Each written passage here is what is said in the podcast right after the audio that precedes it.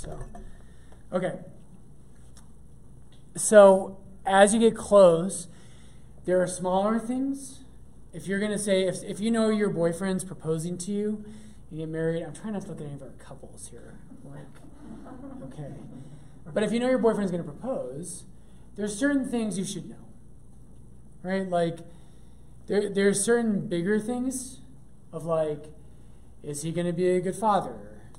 Is he going to be faithful? Uh, is he going to basically like believe the same things that I believe? Those are big things. You're not going to know everything. Like, how often does he clip his fingernails? Like, probably never. Welcome to men. Like, that's why women civilize men. The faith is a little bit like that. Um, you have to know the bigger things. And if you're not there yet, that's okay. And it's better for you, and I will just say this to you if there are really big things, you're like, I just can't go there, then I would encourage you, that's okay. Don't go there yet. I'm not going anywhere, I don't think. Um, the Catholic faith certainly is not going anywhere. And if you're not there yet, that's okay if it's a big thing. Um, but it does require faith. Faith means it, does, it means in a certain sense it means you've got to let go of control. It means that you're in a place where you say, Jesus, I don't know everything. I don't understand everything, but I do trust this, and I trust you. Um, if you want to talk about that, by the way, this is why I'm here. My everyone I hear all the time, I, people say to me, Father Brian, you're so busy, I called another priest. Um, in this group, please don't do that. Um, you guys are like, you are the joy of my priesthood. I would just say that. Like, I love RCIA is like my heart and soul. I have time for you. We will make time for you. Please come see me if you need that, okay? And don't be bashful. Okay, so this coming Sunday, what we're going to do is we're going to breaking open the Word. I think it's going to be me for the first one, just because I like to start that first one. It'll be other people after that. So if you come to the noon mass, which I hope you'll come, what we'll do is Father Will is saying the noon mass this Sunday, and after the homily where he preaches, he'll say at this time he'll say something like this: "I'd like to invite forward our people in RCIA and to go for and study God's word further, something like that. At that point, you're, that's your cue. I'm going to come forward to the front of the altar, and that's your cue to stand up and come forward. If it's just me there, be a little awkward, and I'll be like, okay. Um, but as you come forward, and we'll come down here, and we'll talk about whatever you want to talk about. We might talk about the readings further and what Father Will preached about you might say like, okay, Father Brian, I don't know like how to genuflect. Whatever it is, we, we'll talk about it. So it's one more chance. That starts this Sunday. Questions about that? Yes. So would we not be receiving Eucharist then? So if you're already practicing Catholic, you should probably stay upstairs. But you can receive actually. So if you come down, and if you feel like it's important for you to be here, then come down and I'll give you communion after we finish. Cool. Same thing when I'm not here. If I'm saying Mass or whoever the priest is, you can just go up after and we'll, we'll make sure that happens. Um, this is a limited time thing, right? I should say that. It's not like forever. But if, if you're a practicing Catholic, you have a Sunday obligation, and but this is actually allowed under that, but it shouldn't be a permanent. Thing. Okay, are there any other questions? Okay, questions about baptism from last week? Don't be bashful. If you have a question, probably 10 other people do. Yeah.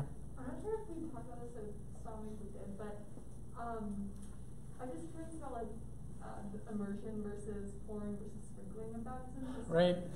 Um, I know that like in the in the Didache, um, Didache. I'm impressed. Um, yeah. I was looking it up. Like it says basically that like immersion is like the most preferable way to baptize. So I was just curious like why Great. like in the Catholic Church is more. So, so the, the, a couple words I need to define for everybody in case you don't know these things. Didache is a early Christian document, it was we don't know the exact date, but it was probably written before half of the New Testament was written. Didache is a Greek word that means teaching. Um, and so it's a very ancient document. Where hopefully tonight we're gonna get to Eucharists. We'll see. Steph doubted me. She's like, "There's no way you're gonna get there." I'm like, "I'm getting there." Um, so, the, so the Didache though is going to talk about Eucharist, written before half of the New Testament, and a bunch of that document talks about how you're supposed to behave at Mass. Um, so people sometimes will say, "Oh, it's just a Catholic thing that they invented later." The Mass was there before the New Testament was complete. Um, but anyway, that's not your question. So immersion means you go fully underwater. So if, if we baptize somebody, what we usually do now is we pour water over their head three times. The other way you can do is you can take someone and you can dunk them fully underwater. That's immersion. So the Didache talks about that. Um, so the basic principle here is just the church's authority. So um, the there is a divine law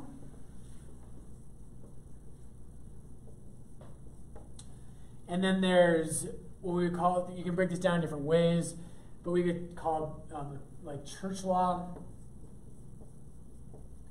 There's human law.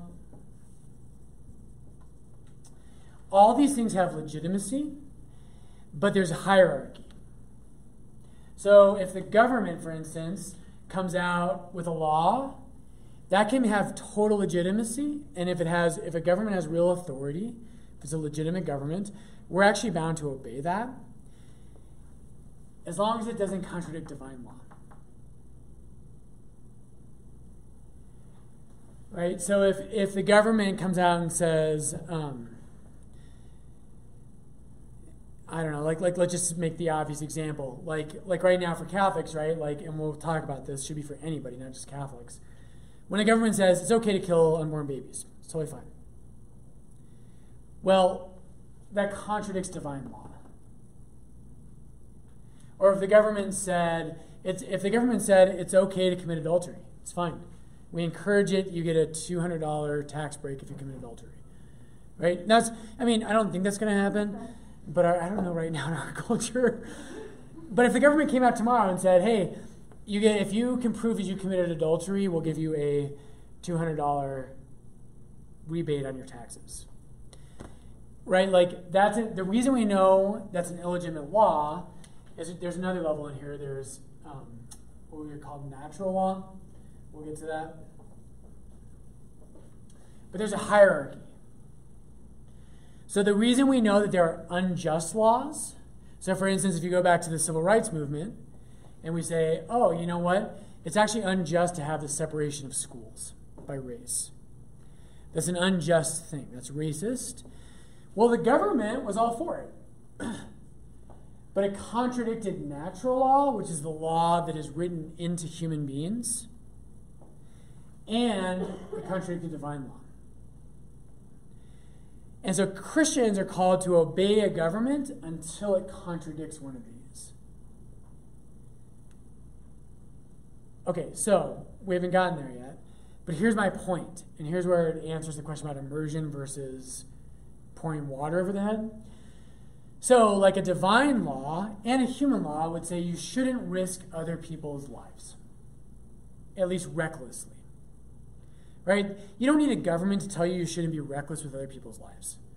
That's just, that's written in the human heart. That's plainly obvious. It's in the way that God made the world. It's also part of what God has taught us, is you shouldn't be reckless with other people's lives. Fair enough, right? But where um, where the government would come into play with this is okay. Well, how does that apply to this speed limit?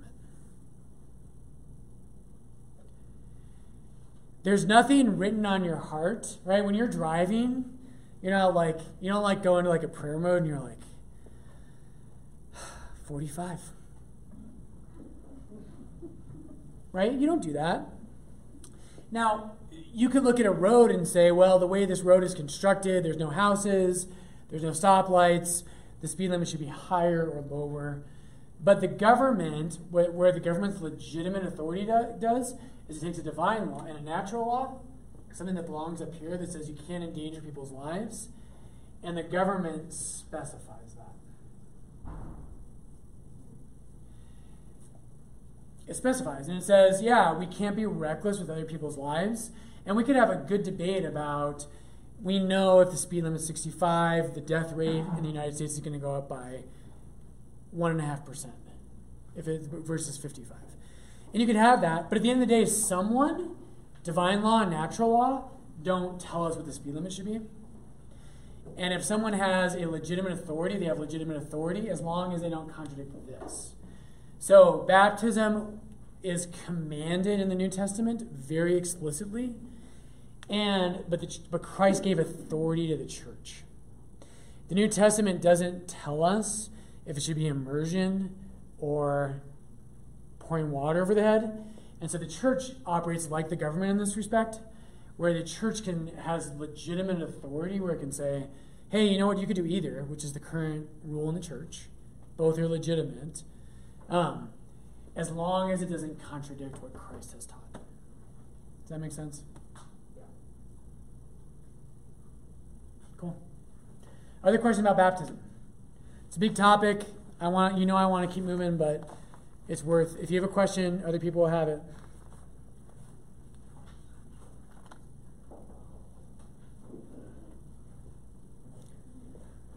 Don't make eye contact. You guys actually do. I'm proud of you. That's good. Thank you. Yeah. I tell Patrick, I was like, bring me a beer when you come over. Great. Thank. Oh, it's you, Colin. Thanks. Hey, really quick. Um, come up here, Colin. So our television audience can see you too. So Colin Berry is our newest hire. He's our director of ministry here at Lords. Um, so say hi everybody. Hello. Sorry we're late. Good introduction. I was 20 minutes late. That's great. You're fine. Um, so Colin is going to be working hand in hand with me a lot, and he's been really involved at Lords. He um, he has uh, kids in our school. He and his wife Beth are friends of mine, and they're really involved here. So um, we're excited for him. And so if you there's me, but if you need to talk to somebody also who's like not a priest, I'm uh, here for you. Yeah. come come talk to Colin. Yeah. So okay. Thanks. Yep.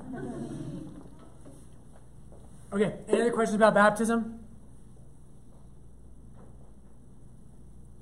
Okay.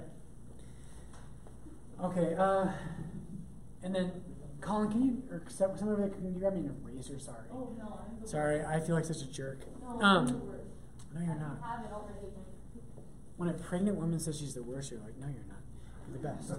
Um, okay, so, was that? I maybe just said that. Um, I maybe just said you were pregnant. Oh, yeah, I am with child.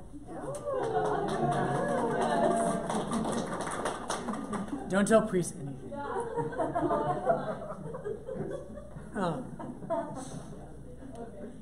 so, um, so here we go. So there are seven sacraments, uh, and let's just really quick review the sacraments. What they're going to do, and there's this is so powerful.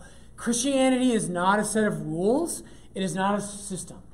It is not an intellectual thing that you figured out and you assent to. Christianity is God Himself living inside of you. That is Christianity. This is what the sacraments do. The sacraments is where God comes and His divine life comes to live inside your very being. Um, that's what salvation's about. That's what everything in the Christian life is about. It's about making that happen. So the sacraments, right, they take it from here's what God did in history, and they make it so that you're on the playing field. This isn't just something that happened 2,000 years ago, it's that the Holy Spirit lives inside of my soul. And so, baptism, we saw last week, right? Romans 6 3. Do you not know, brothers and sisters, that those of us who have been baptized were baptized into the death of Jesus Christ? We were buried with him through baptism into death, so that just as the Father raised Christ to life we too might walk in newness of life. So, all seven sacraments, what they do, and they're all going to be about the cross and resurrection, is they insert us into the life of Christ. New Testament scholars, Catholic and Protestant, one of the words they like to use around this is participation. A lot of Christians are used to thinking of what happens in Christianity as something happened a long time ago. I believe it's true. I go to heaven. The New Testament is much richer than that. There's a truth to that, but there's much more. Is that what happens is through the sacraments, you and I are drawn into the very life of Christ we're drawn into his death and we're drawn into his resurrection. If you have your sheet still from last week, sorry I didn't bring more tonight. If you have your sheet from last week, I printed off Colossians 2. Colossians 2 and 3 is all about this. Paul says, When you were baptized, you died on the cross and you were raised to new life. And basically, what he says is now act like it. Stop pretending that you can live like everybody else lives. You died with Jesus on the cross. You share in his risen life where he has conquered sin and death. So, how could you possibly live the way you did before? Okay, so the seven sacraments do that. Does anybody remember why there's seven? Don't make eye contact. Seven what?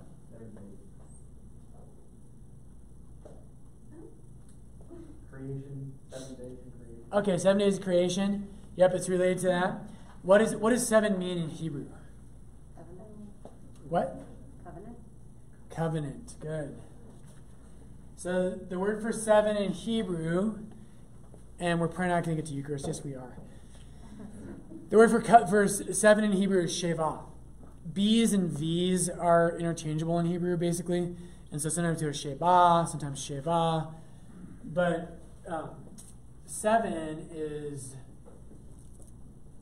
it says Shabbat in Hebrew. Again, if you're a Bible person, you want to look this up. Great place to see this is Genesis 21, where Abraham makes a covenant with Abimelech, right? Your next son's name, Abimelech. Um, and what happens in Genesis 21 is Abraham sacrifices seven ewe lambs. I don't even know what a ewe lamb is. But he sacrifices seven of them, and Abimelech says, What is the meaning of these seven ewe lambs that you are offering?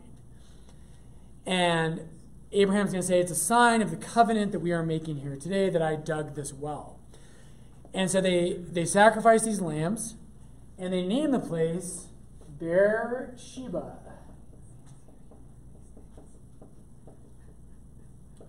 Beersheba is the name of that place.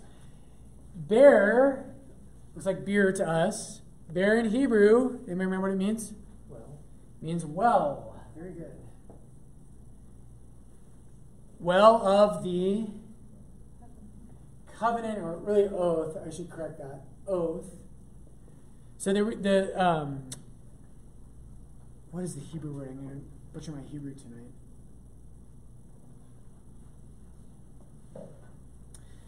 I can't remember it. But, anyways, uh, Sheba is oath, but the oath is the key aspect of a covenant. Um, berith, that's it in Hebrew. Covenant is berith. So, covenant is berith in Hebrew. The key aspect of a covenant is your oath. Sheba is an oath. And so, in Hebrew, seven and the word for oath are the same word. So, the, the best example of a covenant we have as human beings is a marriage. And what a covenant is, is an exchange of persons. So, a contract says, I pay you however much money and you paint my house. A covenant says, I am yours and you are mine. So, covenant has part, it's like a contract and has aspects of contract within it. But the difference is, is that a covenant is about people. A covenant creates family. So, when you get married, the heart of a marriage, what makes a marriage, is the oath you take before God. You stand before the altar of God and you say, I promise to be faithful to you in good times and in bad, in sickness and in health. I will love you and honor you all the days of my life. That's an oath. Pr- and an oath is just a promise you make to God. Seven is the Hebrew word for oath. When you make a covenant, what the, the Hebrew language kind of says is you seven yourself. So when Jews look at the creation story, they don't just they're not just like, oh, seven days of the week, isn't that nice? Lines up with what we think of the week right now. That's not what they see. Seven for them is about covenant. It's that God has given himself to the world, and the world belongs to him. That's what the creation story is about. The New Testament, Ephesians chapter 5, is the most clear place, but John 19 is about this, other places as well. The New Testament is emphatic that what happened on the cross is that Jesus Christ wed a bride. All seven sacraments come from the cross. There are seven of them. It is an oath, it is a marriage, it's a covenant. That's why there are seven sacraments. God has sevened himself. He has created a marriage and a family by his death on the cross.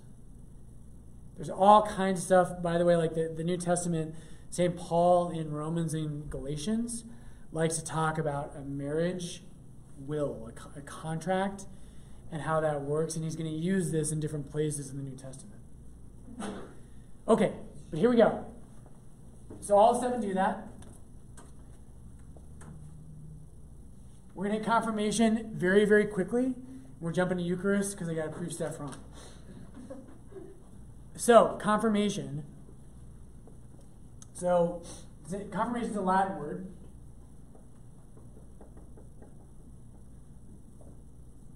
It's confirmare in Latin. Does anybody know what it means?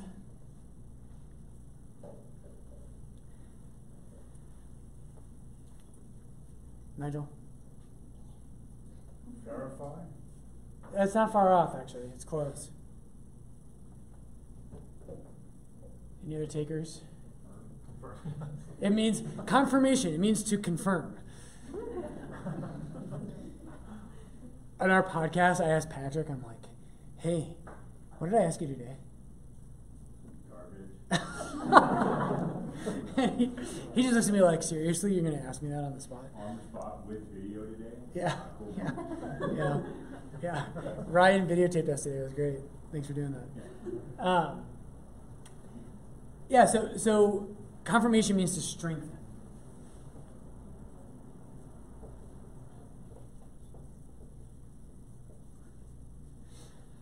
So it means to strengthen. And here's, here's the critical thing you got to understand about confirmation. So, what confirmation is, is it's the Holy Spirit being poured into your soul. And it's what the thing it strengthens is your baptismal graces.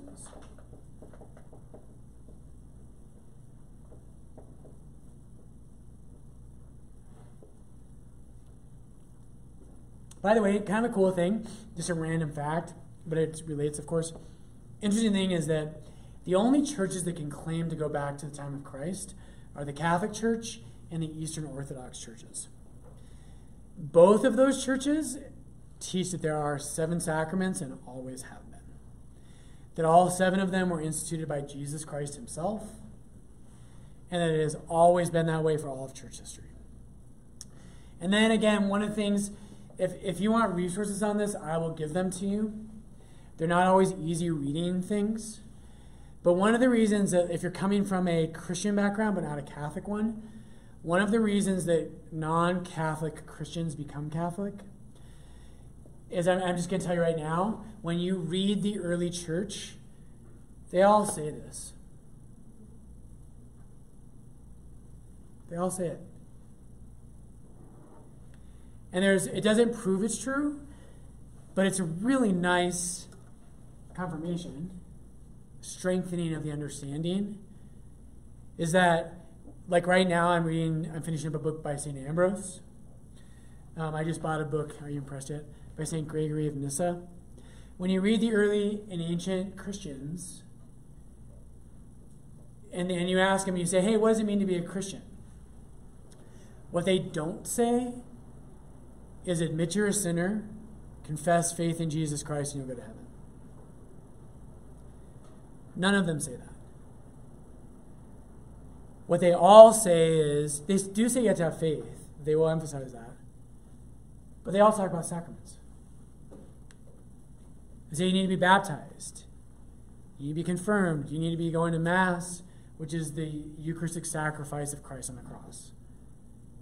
Um, tons of Christians become Catholic because they hear people like me who say make claims like this, and then their pastor will say, "Well, not really. There's this nuance and that."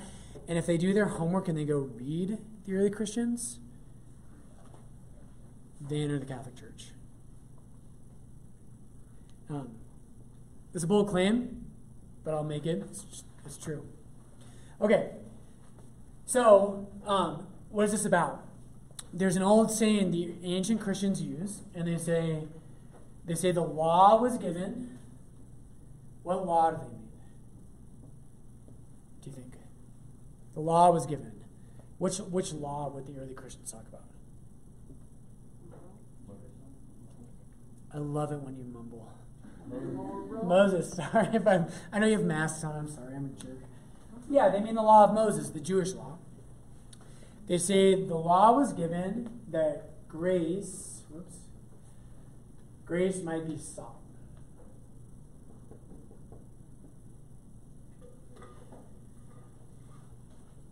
So God gives us this law, and what we find out is like it's too hard for me. I can't do it. I can't fulfill this law. Paul says that all over the place. It's, I just can't live up to this law that God has given. So Augustine and John Chrysostom and Origen and others, they'll say the law was given so that grace might be sought. Grace was given that the law might be fulfilled. The law was given so that grace might be sought. So if, if there's something that's too hard for you, you know, your parents say you have to, you have to obey, you have to live in this kind of way. You say, it's too hard for me, I just can't do it. And you go to your parents and say, Dad, Mom, I need your help.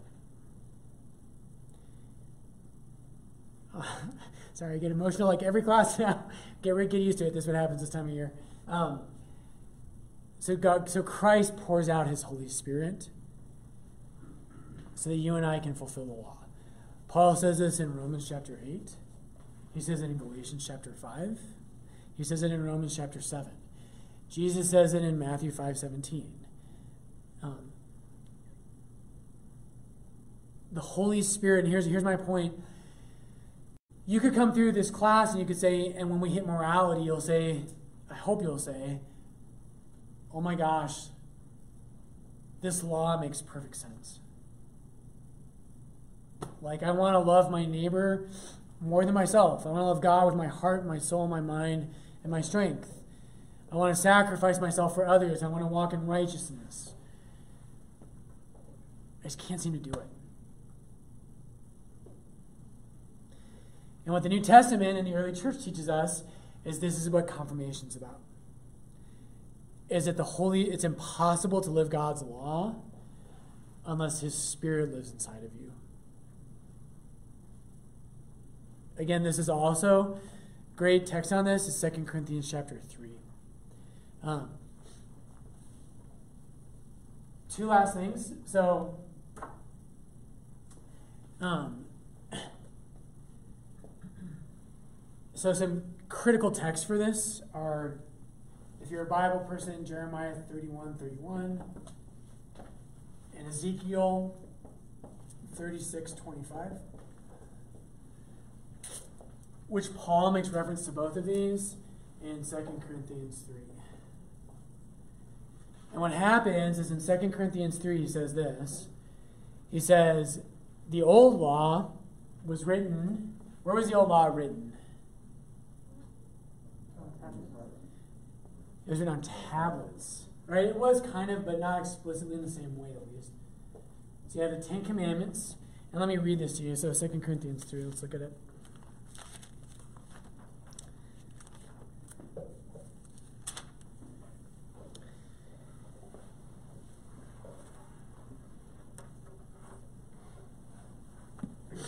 So, uh, 2 Corinthians 3. Paul says, You yourselves are this is verse 2. You yourselves are our letter of recommendation, written on your hearts to be known and read by all men. And you show that you are a letter from Christ, delivered by us, and listen to this, written not with ink, but with the Spirit of the living God not on tablets of stone. So if you if you if you read scripture slowly and think about it, Paul says there's something written that's not on a tablet of stone. And you say, well, what was written on a tablet of stone? The Ten Commandments were. Written with the Spirit of, living God, of the living God, not on tablets of stone, but on tablets of human hearts. Skipping one paragraph just for time's sake, verse 7. Now, if the dispensation of death carved in letters on stone came with such splendor that the Israelites could not look at Moses' face, um, if their splendor in the dispensation of condemnation the dispensation of righteousness must far exceed it in splendor. There, there's some, if we had more time, we'd spend like an hour in this text. So I'm going I'm to move. But here's what Paul is saying. The, this is, I'm, I don't have a great, here's my heart. Okay? Uh-huh. Not my heart, but a heart. What Paul is saying in 2 Corinthians 3 is he's quoting these two texts. And so in those two texts, it actually just goes all the way back to Deuteronomy. But what God says is He says basically the problem with the law, and think about your life. When you know something's right, in my life, it doesn't help me that much. Right? In my life, I'm like, I probably shouldn't drink beer or ice or eat ice cream.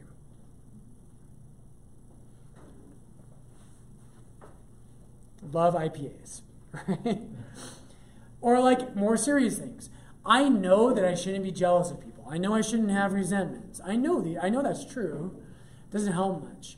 And what Paul is saying in 2 Corinthians 3 is the problem with the old law is not that the old law was bad. Everything in the Ten Commandments was good. The problem was written on is it was written on stone instead of something that was inside of you. That's the role of the Holy Spirit, among other things in the New Testament. And this is what confirmation is about. So think of it this way one more example of this. Um, I don't think too many people in our country think adultery is okay. Even if they say it is, I just think they're just BSing. They know it's wrong. But if you, I'm, and picking on guys because I am one, and like, I understand men I think better than women. Uh, if a man is like, hey, I'm not going to cheat on my wife. I'm not going to cheat on my wife. I'm not going to cheat on my wife. That guy knows it's wrong to cheat on his wife. He's living here, and he's in a really, really bad place. And his marriage is in a very, very bad place. But if it's written on your heart, you don't even think about it. Because the law is not an external thing that's imposed on you, it's something that flows out of the depths of your soul. The New Testament teaching is that the person who does that is the Holy Spirit. Two last points of confirmation, then we're hitting Eucharist. Does anybody know who, who can tell me who wrote Acts of the Apostles? Luke did, that's right. So Luke's gospel is the first half, and he tells us that. So Luke and Acts of the Apostles are two parts to one book. And, he, and the big point that Luke wants to make in his gospel and in Acts of the Apostles is that what Jesus does in the gospel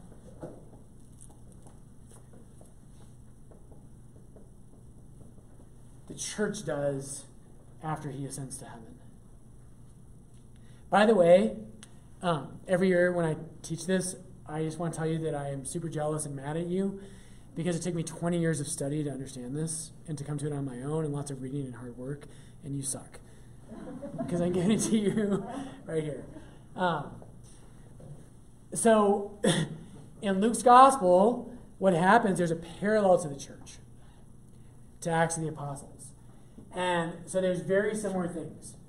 So, in the beginning of the gospel of Luke, what happens? At the very beginning, there's Zechariah. What is Zechariah's job? Does anybody know in Luke chapter 1? He's a priest. And in Luke chapter 1, this priest, Zechariah, he's chosen to go offer sacrifice uh, in the temple. How do they choose him? How do they how do they choose priests to go offer sacrifice? How are they chosen? Drawing, By what? drawing lots. Drawing lots is correct, which is like dice kind of. Thing. In Acts chapter one, there's a parallel to that. Does anybody know what it is? In Acts chapter 1, the, the 11 apostles who are left, Judas has committed, has committed suicide. The 11 apostle, apostles cast lots for a successor to Judas, who is one of the 12 apostles, one of the 12 priests of the new covenant. So they cast lots, and they choose Matthias. Um, in Luke chapter 1, there are 40 days.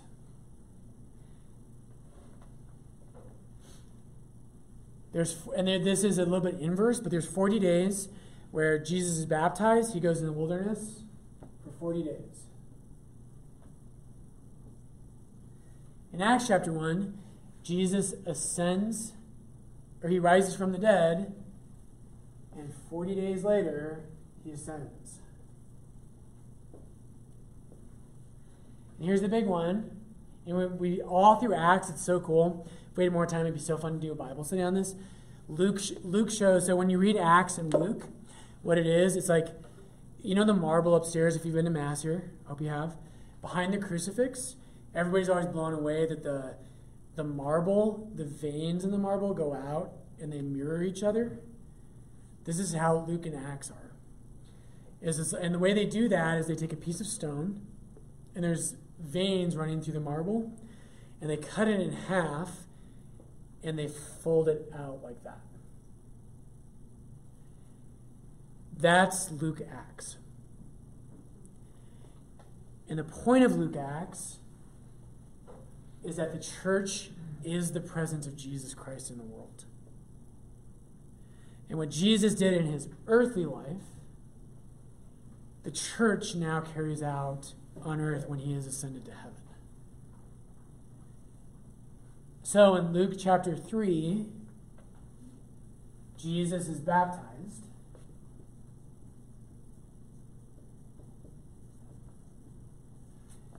And what, what falls on him when he's baptized? The Holy Spirit. In Acts chapter 2, what happens? Pentecost. What happens at Pentecost?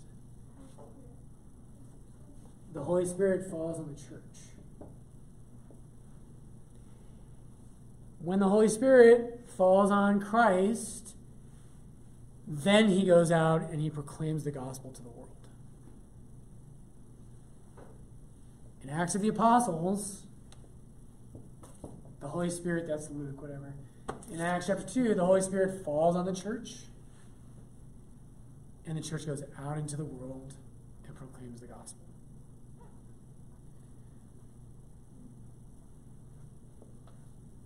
The Holy Spirit is the soul of the church. This is what uh, ba- or, um, confirmation is about. Is it's the pouring of the Holy Spirit into our souls. Because if you're honest in your Christian life, sometimes I meet Christians and they- they'll come to confession sometimes and they're like, they're like, yeah, it's been three years since my last confession. I guess I could have been nicer to some people. I'm like, seriously? I have worse sins than that in the last 40 minutes. I'm like, and I haven't even left the confessional. I'm like, Jesus calls us to great things, but you can't do it without His Spirit. And so, what confirmation's about is that last thing with confirmation is the sphragis. So, in Ephesians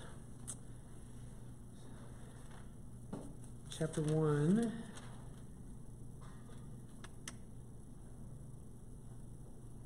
uh, should I do that one?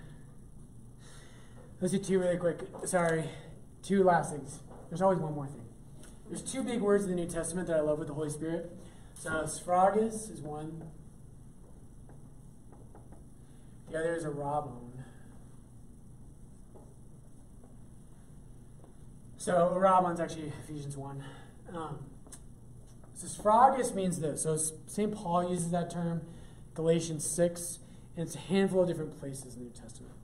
So in Galatians 6, St. Paul says this. He says, um, Let no man trouble me, for I bear on my body the marks of Jesus. So is a Greek word that means a seal or a mark. So how many of you have seen Gladiator? Okay. If you haven't seen it, go watch it tonight. You can't be Catholic if you don't see Gladiator. Um, but in Gladiator, um, what's his name? Uh, Maximus? Maximus. Thank you. Maximus, right? So he's he has a tattoo on his shoulder. Does anybody know what it means? Or what it was? It's a cool scene. It's a, it's a sphragis, by the way. It's a mark, it's a seal. It's SPQR. Does anybody know what that means? I'm such a jerk. I'm sorry. Someday I'll, in purgatory, you'll be like jumping over a level and you'll be like, that's for SPQR, jerk. Patrick will be ahead of us. yeah, absolutely. Yes, absolutely. So it's Latin. So SPQR is the acronym for Rome. It means the Senate and the people of Rome. So Maximus has that tattooed, and all members of the Legion do. And here's what it means: is that uh, that marks you as a member of the Legion of Rome, but it means that you belong to the emperor.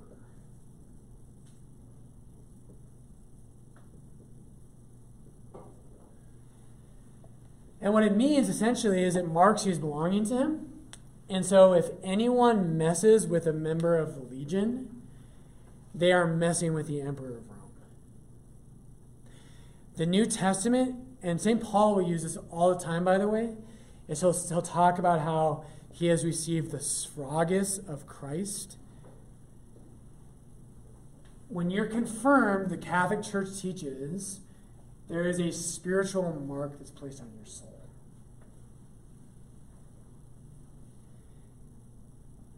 And what happens, we have these beautiful sermons from the ancient church about this, is that when you die, Jesus loves to talk about sheep. So if we're all, if, let's say Colin and I are ranchers and we share a field together, and I've got 100 cattle and he's got 200 because he's a better rancher than I am, and we go out and we're like, okay, we need to like, I, I need to, to harvest some beef, so I need 25 head of cattle. How do I know which cow is mine and which one's Colin's? The brand. That's what a sphragis is. Jesus loves to talk about the sheep that belong to him. right? And those that hear his voice, they know him and they belong to him. The early church says the day you're confirmed, you receive the mark of God on your soul. And you're marked as someone who belongs to Jesus Christ. And, he, and they say that when, they, when you die, right, in Matthew 25, Jesus talks about the judgment of the nations. And he talks about all these people who did all these right things, but they don't belong to him. And the church fathers say, if you have the sphragis of Christ, you belong to him. The other one's arrabon, last point before Eucharist. Um, Rabbon is the Greek word for a down payment.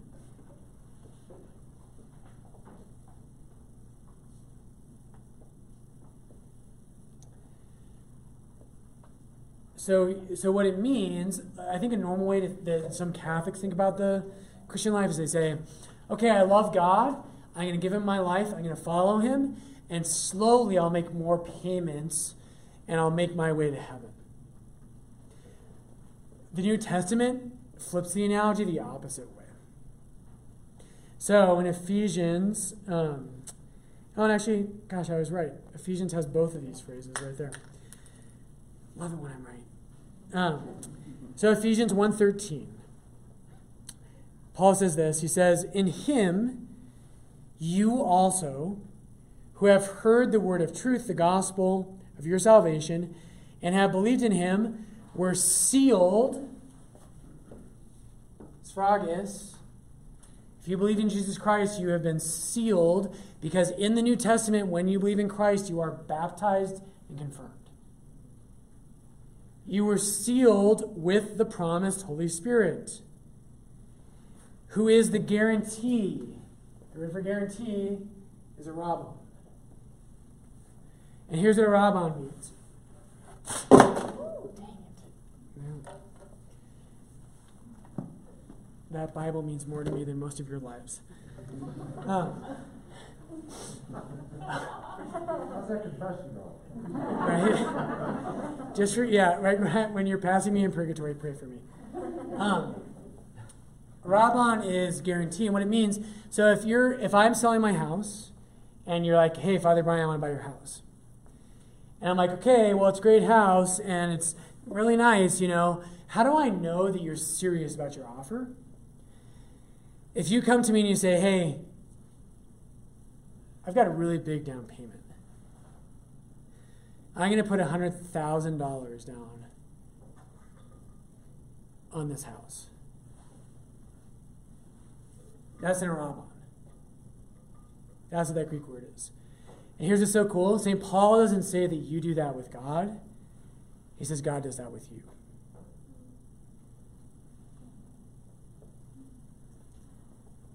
And that's the Holy Spirit. So, our salvation, the, the down payment that God makes to us is pouring the Holy Spirit into our souls. You will meet Catholics. If you become Catholic, do not be one of these. You will meet Catholics who walk around on eggshells, scared that if they screw up, they're going to go to hell. That's not the right kind of Catholicism. You'll meet Catholics on the other side who don't take their faith seriously and they don't give their life to Jesus and they act like it doesn't matter. That's also the wrong kind of Catholicism. The right kind of Catholicism is that God poured his spirit into my soul. He gave his life on the cross for me. And I am super confident about my salvation. And because of that, because of his love for me, I walk carefully. I change my life. I try to overcome my sins. I live by the Spirit of God. Whew. That's Catholicism. That's, we are not scared of hell all the time. We're confident that God is leading us to the promised land, but that also means I've got to, I have got to give my life. My old life that was full, that was all about Brian Larkin, that was about selfishness and lust and power and wealth and all these things, that life is dead. right? Because the Spirit of God lives inside of me, and everything's different now. Um, okay, there's one more thing. so, Pentecost. So, in Acts chapter 1 uh, and 2, when Pentecost comes, I always get that mixed up. Is it 1 or 2 when Pentecost happens? It's 2. So, in Acts 2, when Pentecost comes, St. Luke says this. He says, so 2 1, he says, when the day of Pentecost had come. So here's the thing. Most people don't know this. Some of you might. Pentecost is not originally a Christian feast, it's a Jewish feast. So Paul in Acts 2, he says, when the feast of Pentecost had come, he's te- there's something that already existed. And he assumes that you know what it is. The seven big Jewish feast days are listed in Leviticus 23. Pentecost is one of them. The Jews refer to the Feast of Pentecost as the Feast of Weeks. The reason they do this, and this is so cool, oh, gosh, I love theology. So powerful. Um, the reason they do this so, does anybody know what Pentecost means in Greek? What is what, is, what do you think? Pent, what penta, right? What does penta mean? Five. It's five, but it's actually fifty. So this is, so Pentecost is is the feast of the fifty days.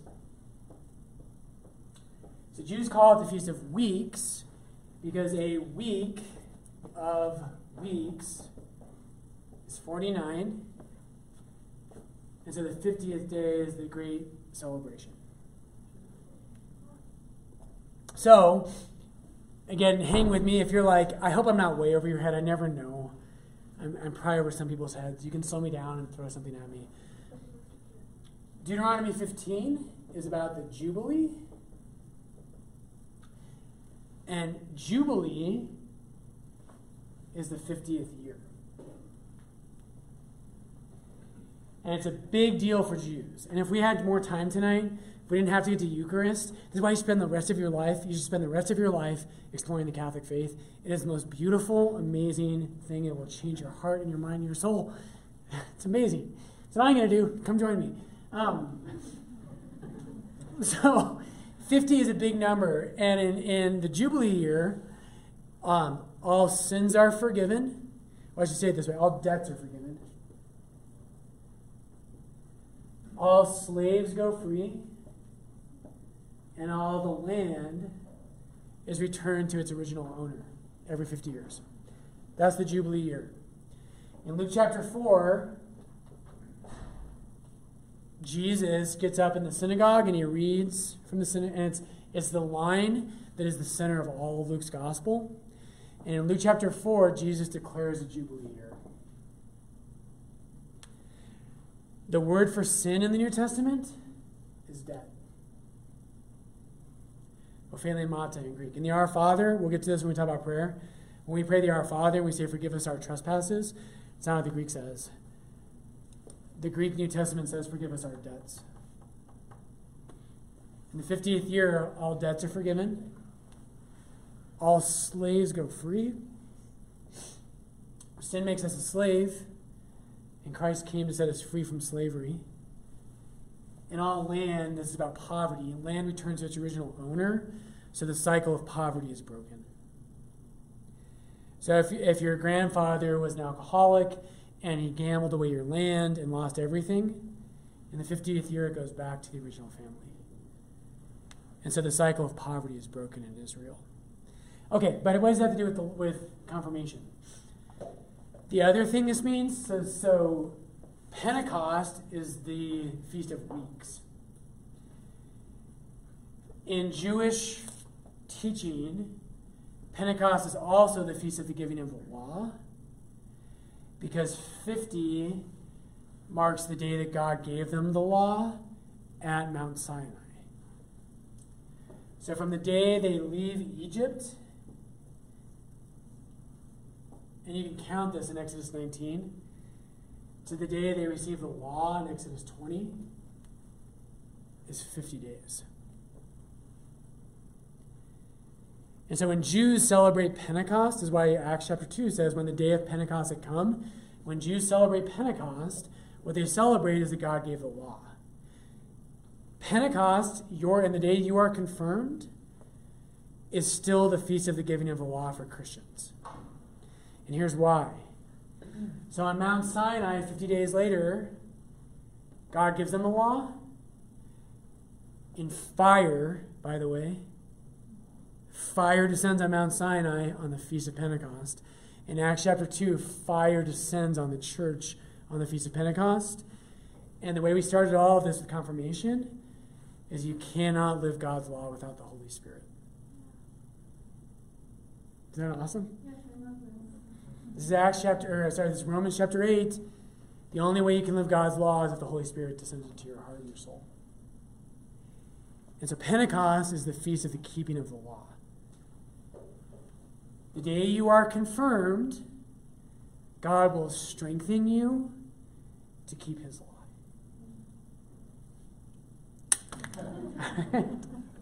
I love that.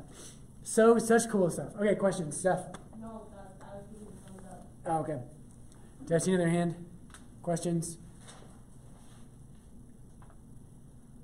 Yeah, Nigel. So, doing this a bit late in life. Yep. Our first step is to enter the church. What's that called? Christian initiation. Okay, so will we, But you already have in a way. will we go on to confirmation? Yep. So confirmation. So if you've been baptized, you were already baptized. You already belong to the church. So the church recognizes baptism in other churches. We have, and the reason is because baptism is so important. We have a very low bar for baptism. So we recognize it in the Anglican Church. We recognize it in Baptist churches. We recognize it in Lutheran churches. Basically, any church other than, and not to pick on them, but I'll just say it, other than Mormons and like Jehovah's Witnesses, your baptism we recognize 100%.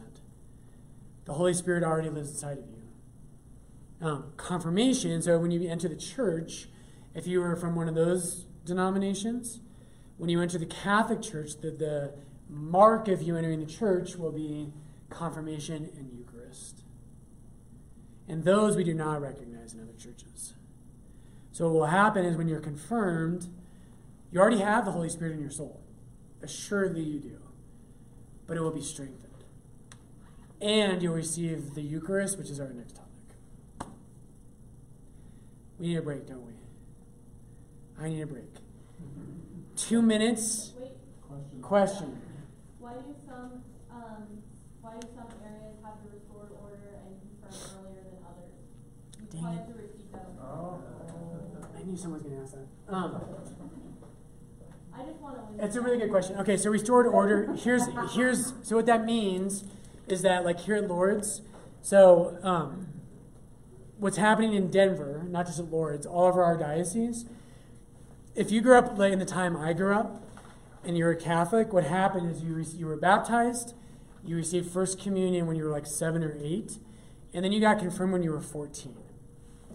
And what happened was your confirmation, like like youth group leaders who are trying to be cool, and you're a teenager, and they're like, "Hey, it's cool to be Catholic," and you're like, "I'm not falling for that," right? What they told you is that confirmation is your adult decision to be Catholic, which is 100% false, has zero grounding in Catholic teaching, and has never been taught by the Catholic Church ever, um, except by a bunch of youth ministers with good intentions and good hearts. But what happened was, so from from the time of Christ up until the year roughly 1900, it's a long time. Um, the order of the sacraments was baptism. What? Use a different marker. This is as dark as I have. Oh, okay, great. We'll get blacks. We'll get more black markers. So from from Christ until 1900, you had baptism, confirmation, and then. So at baptism, then you had confirmation, the strengthening of your baptismal graces. Then you received Holy Communion.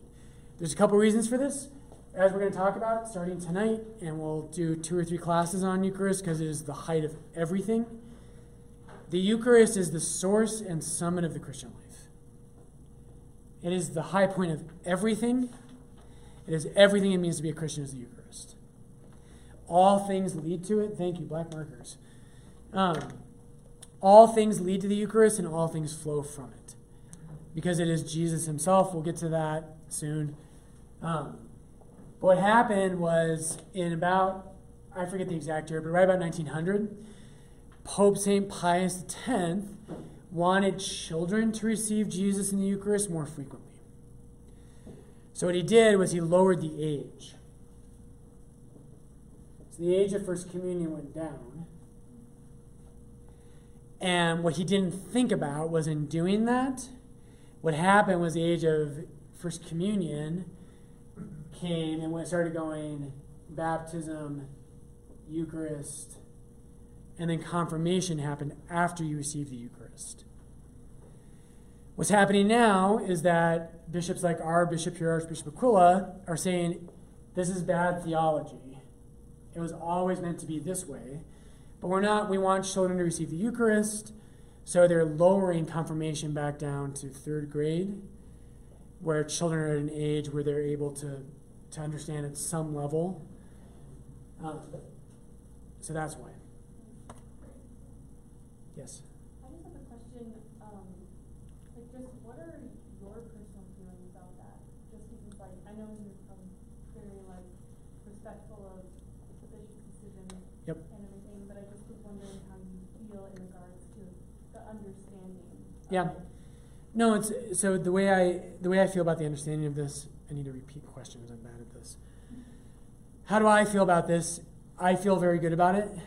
the The problem is like, so I have a heart for evangelization, and the the biggest critique of this is that what happens is families who aren't really strong in their faith, they want their kids confirmed still, and so and before when that was at like age 14, what happens we could get them into youth group and confirmation was the carrot. So we could kind of trick them into being religious. We're like, come to class, and it gave us a chance to evangelize those kids. And I was a part of a youth group that was massively successful at that. We kind of lost that, and that's actually a pretty big deal. And so I'm heartbroken about that, but we shouldn't make decisions based on what works. We should make decisions based on what's true. And this, having confirmation before communion, it just is good theology. It is what the church has always taught and still does. All the documents you read about it, it assumes that you receive confirmation before you receive communion. So, What about reconciliation in there? Kind of- so we'll talk about confession, or another name is reconciliation. That's related to communion. You can't really understand confession unless you understand communion, so we need to hit Eucharist first, we'll do that. Question over there. Yes. So the apostles take communion and then get confirmation in Pentecost, so they do Great. way. Stop. So, I don't know why Contradicting. a deal, but, You know, you, you made the one argument and the apostles did the other. So, so the so Pentecost, and here's here's it's a great question. So, so the question was: It seems like the apostles received communion first at the Last Supper, but then they're confirmed in Acts chapter two. So doesn't that contradict that? Um, here's why it doesn't: is because even though so in Acts chapter two at Pentecost, this is a powerful illustration of why the strengthening of the Holy Spirit matters in our life. The institution of the sacraments. So the, the moment the, the Eucharist is instituted is the Last Supper.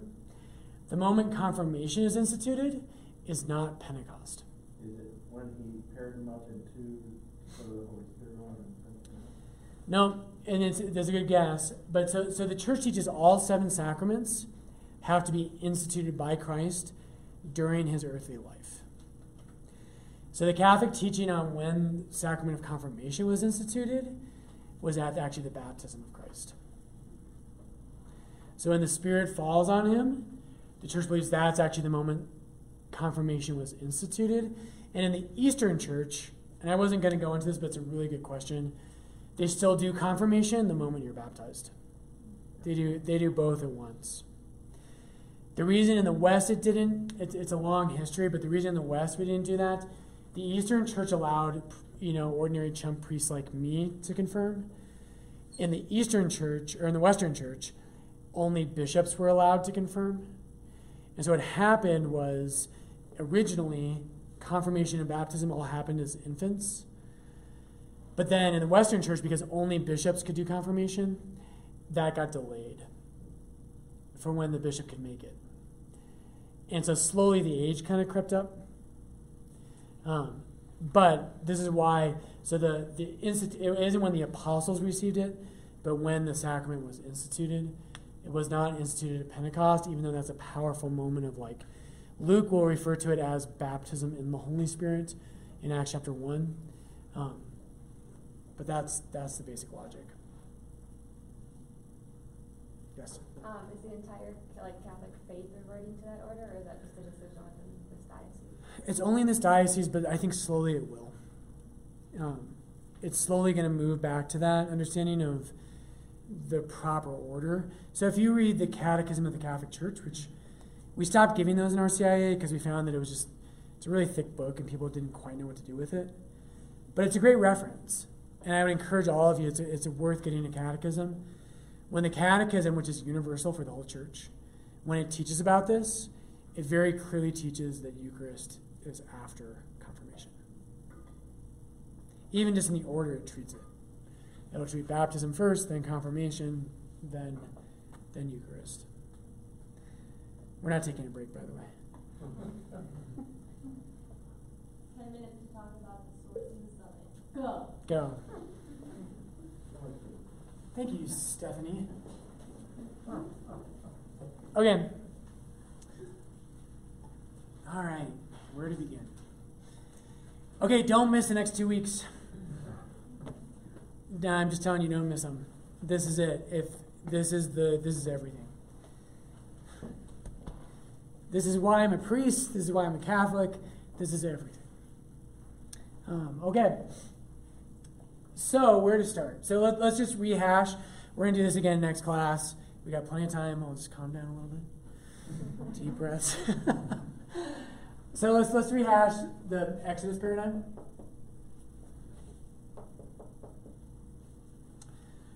Okay, so really quick. So, here's where you answer. In the Old Testament, God's people are in slavery where? Egypt. Slavery in the New Testament is a result of sin. Big bad guy who holds God's people in slavery in Egypt is named New Testament equivalent is Okay? Um, the Redeemer who comes to redeem the Jews is not going to ask. Jesus is our new Redeemer and our definitive Redeemer. Um, the way that the Jews get out of Egypt is there's two answers. Red Sea is one of them. It's the second answer. And what was the first? Plagues. And the last plague is the Passover.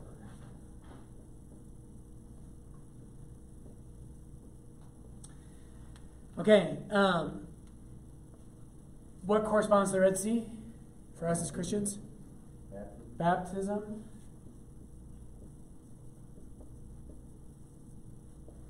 Okay, um, we're just going to say here, this is going to be Eucharist, and it's just Jesus in general. So, right, 1 Corinthians 5, Jesus is our Passover, but the night that Jesus celebrates the Last Supper is Passover. This is critical. The Jews understand Passover as the night that they were redeemed. The night of Passover in Exodus 12 is the night they were redeemed from slavery. It is, and we're going to get this tonight, I think. It is no accident that Jesus has the Last Supper on the night of Passover. Um, okay, so they're in the baptism. They go through the Red Sea. They're in the wilderness for how long? 40 years. 40 years, which is a, for us, it's a lifetime. That almost fall over. Where are the Jews going? Promised land. I skipped one. What's our promised land? Heaven. How did the Jews survive in the wilderness?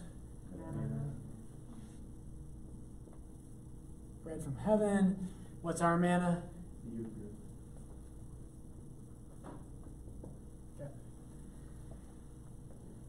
So here we go. This is so cool. I love this every year. So cool. Um, so Jesus is our Passover. He came to die for us. Um, so a couple of cool things here to just set the scene. This is something. If you ever want, if you really ever want to think about what it means to be a Christian, this is this is what it means, right? Egypt is a symbol of sin in all the Bible. To be a Christian, you can't go back to Egypt. And in the manna, which happens in Exodus chapter 16, God waits until the food from Egypt has run out to feed them from the bread of heaven. The Catholic Church teaches, then this is 1 Corinthians 10 and 11 for St. Paul, is that you cannot partake of the table of the Lord, and then he says the table of demons. But if you're living a worldly life, if you're living in Egypt, if you're eating the food of Egypt, you can't eat the bread of heaven.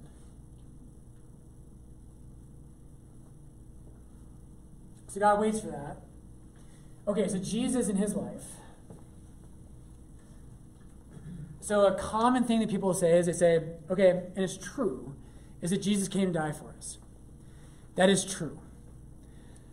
Here's the thing Jesus could have died for us at lots of different times in his life. Right? The two most obvious examples in my mind are in Matthew chapter 1, when, the, when Herod tries to kill all the children in Bethlehem. An angel comes and they escape. He tells Joseph, Take your wife and your child, go to Egypt. They escape. Now, by the way, Jesus is reliving the Exodus, by the way. He goes to Egypt and he comes out of Egypt, and Matthew will quote Hosea, but that's a whole other thing. Um, so it happens, though, uh, that he escapes death. If all it was about was him dying for us, he could have died right there. The other one is Luke chapter 4. We talked about that tonight with the Jubilee.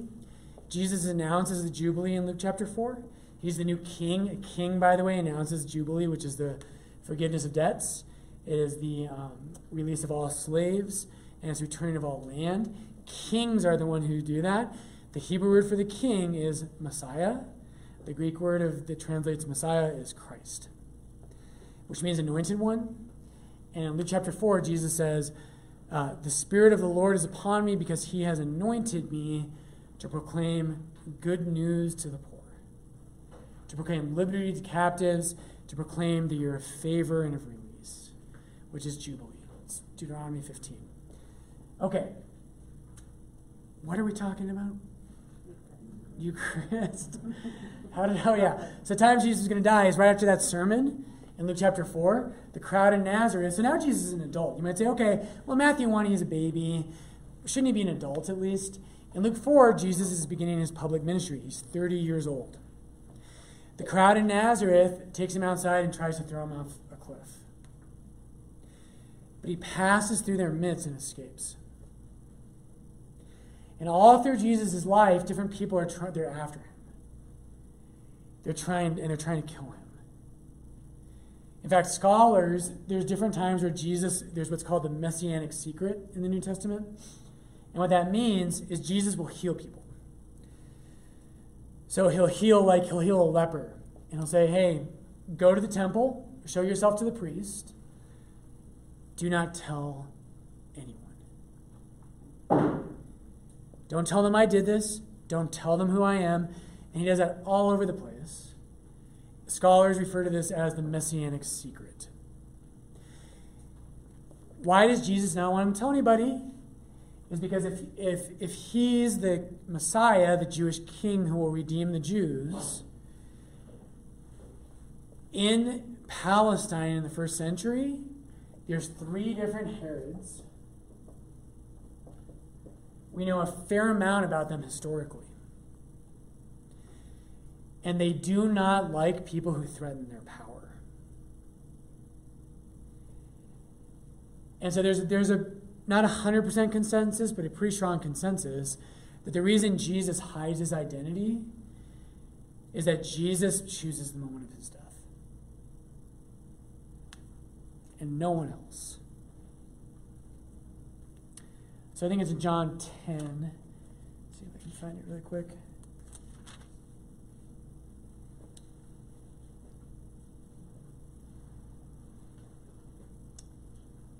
Here we go. So John 10 17.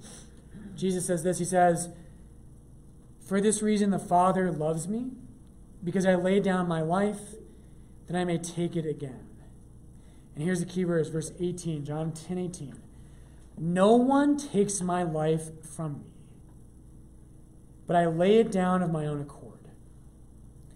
I have power to lay it down, and I have power to take it again. This charge I have received from my Father. So Jesus in John 10 says, No one takes my life from me. I lay my life down. So, there's this big climax in the Gospels where Jesus avoids death, avoids death, avoids death. And then at the end of John chapter 12, we talked about this before. But John's gospel, and it's clear in the other ones, but it's most clear in John's gospel. John's gospel has two parts. And all the way of chapters 1 through 12, it's called the book of signs. And what Jesus does there is he performs, guess how many signs? It's a number you know. Seven. And John points this out. This isn't just me like making this up. In John 12, St. John kind of steps outside the narrative and he says, even though he had performed so many signs, they didn't believe in him. And John 12 is this climactic conclusion to the first half of the gospel. In John 13 through 21, scholars refer to this as the book of glory.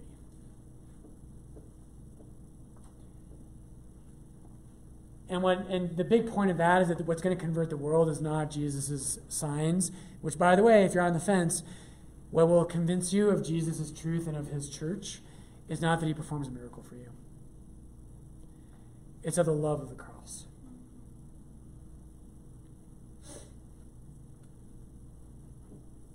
So seven signs, but then in 13.1, Jesus knows that his hour is here. So in John chapter 2, the wedding feast of Cana, Mary says, Hey, perf- do this miracle, change the water to wine. And Jesus says to Mary in the Greek, I love it, the Greek is ti emoi kaisoi, uh, gune, which means, What is it to me and to you, woman? And he says, My hour is not here. My hour is not yet come. In John 13, the very beginning of John 13, Jesus says, it says that Jesus knew his hour had come. Okay, so we're almost over time. We are over time, but let me do one last thing. And this will, this is going to pump you up for next week, I hope. Um, so Josephus is a Jewish historian. He's one of our key um, pieces. He's one of our key kind of sources for knowledge of the time of Christ. Um, he lives the generation after Christ. He knows of Jesus. Josephus was a Jewish priest and a general. And there's more I could tell you about him, but for time's sake, we'll just jump to, cut to the chase. Josephus says for the for Passover in the first century,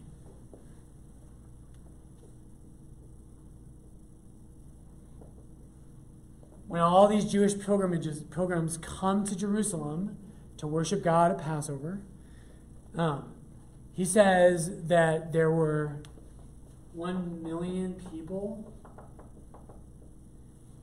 in Jerusalem. Now, modern historians are like, that's too big of a number. He's, he's unrealistic there, which is true. But it's a big number.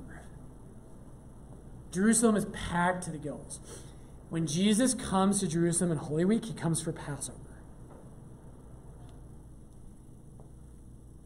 They stay, that Jesus and the apostles have to stay in Bethany,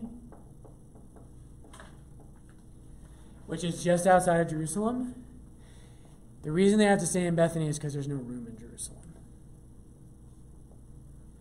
My point here is very simple. The choosing of the Feast of Passover for the death of Christ is no accident. When there's a million pilgrims making their way to Jerusalem, Jesus didn't get into the holy city and say, Oh crap, it's Passover. Guys, we gotta stay in Bethany. Forgot.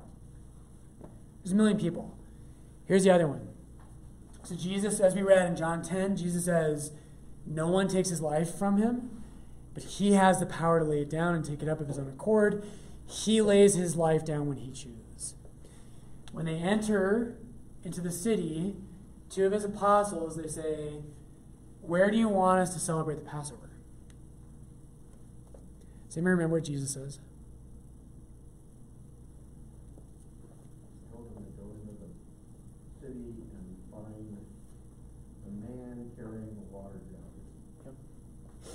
Very good. You're supposed to get the answer wrong. Remember?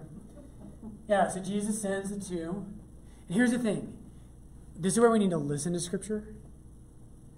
Um, and I know it's hard. I would never have just heard this on my own. I've studied and blah, blah, blah, blah, blah. The two go in to the city, and Jesus says, Yeah, look for a man carrying a jug of water. Say to him, Where is the room where my master can celebrate the Passover? And Jesus says to the two apostles, He says, He will say to you, Follow me. The room is furnished and ready. You will follow him where he shows you, and there you are to prepare the Passover. Now, just hang with me, think about this. Jesus could have said, It's on the corner of 3rd and Camel. Tim Gray joke. But he could have just told him, Master, where do you want us to prepare the Passover? It's all arranged. It's downtown. It's it's on University and Sixth. He doesn't do that. What Jesus did is he gives the two apostles a code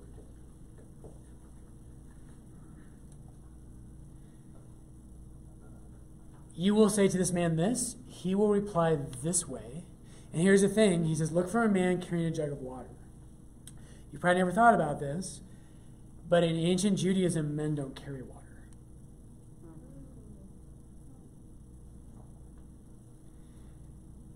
So this in a in a city filled with pilgrims, crowded streets, a man carrying a jar of water sticks out like a sore thumb. Here's your cliffhanger for next week. Why did Jesus do that? Why doesn't he just tell him where it's at?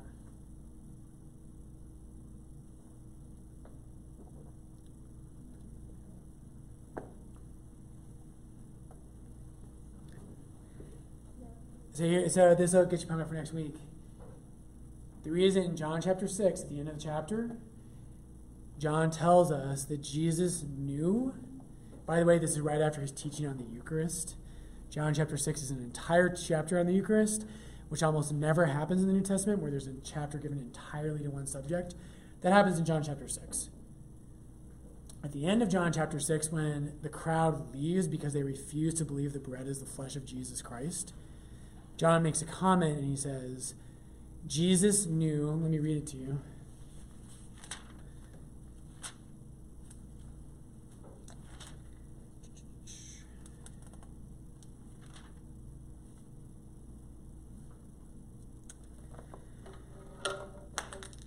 Jesus in verse 70, John 6 70, Jesus answered them, he's talking to the apostles, Did I not choose you, the twelve? And one of you is a devil. Who's the devil? Judas.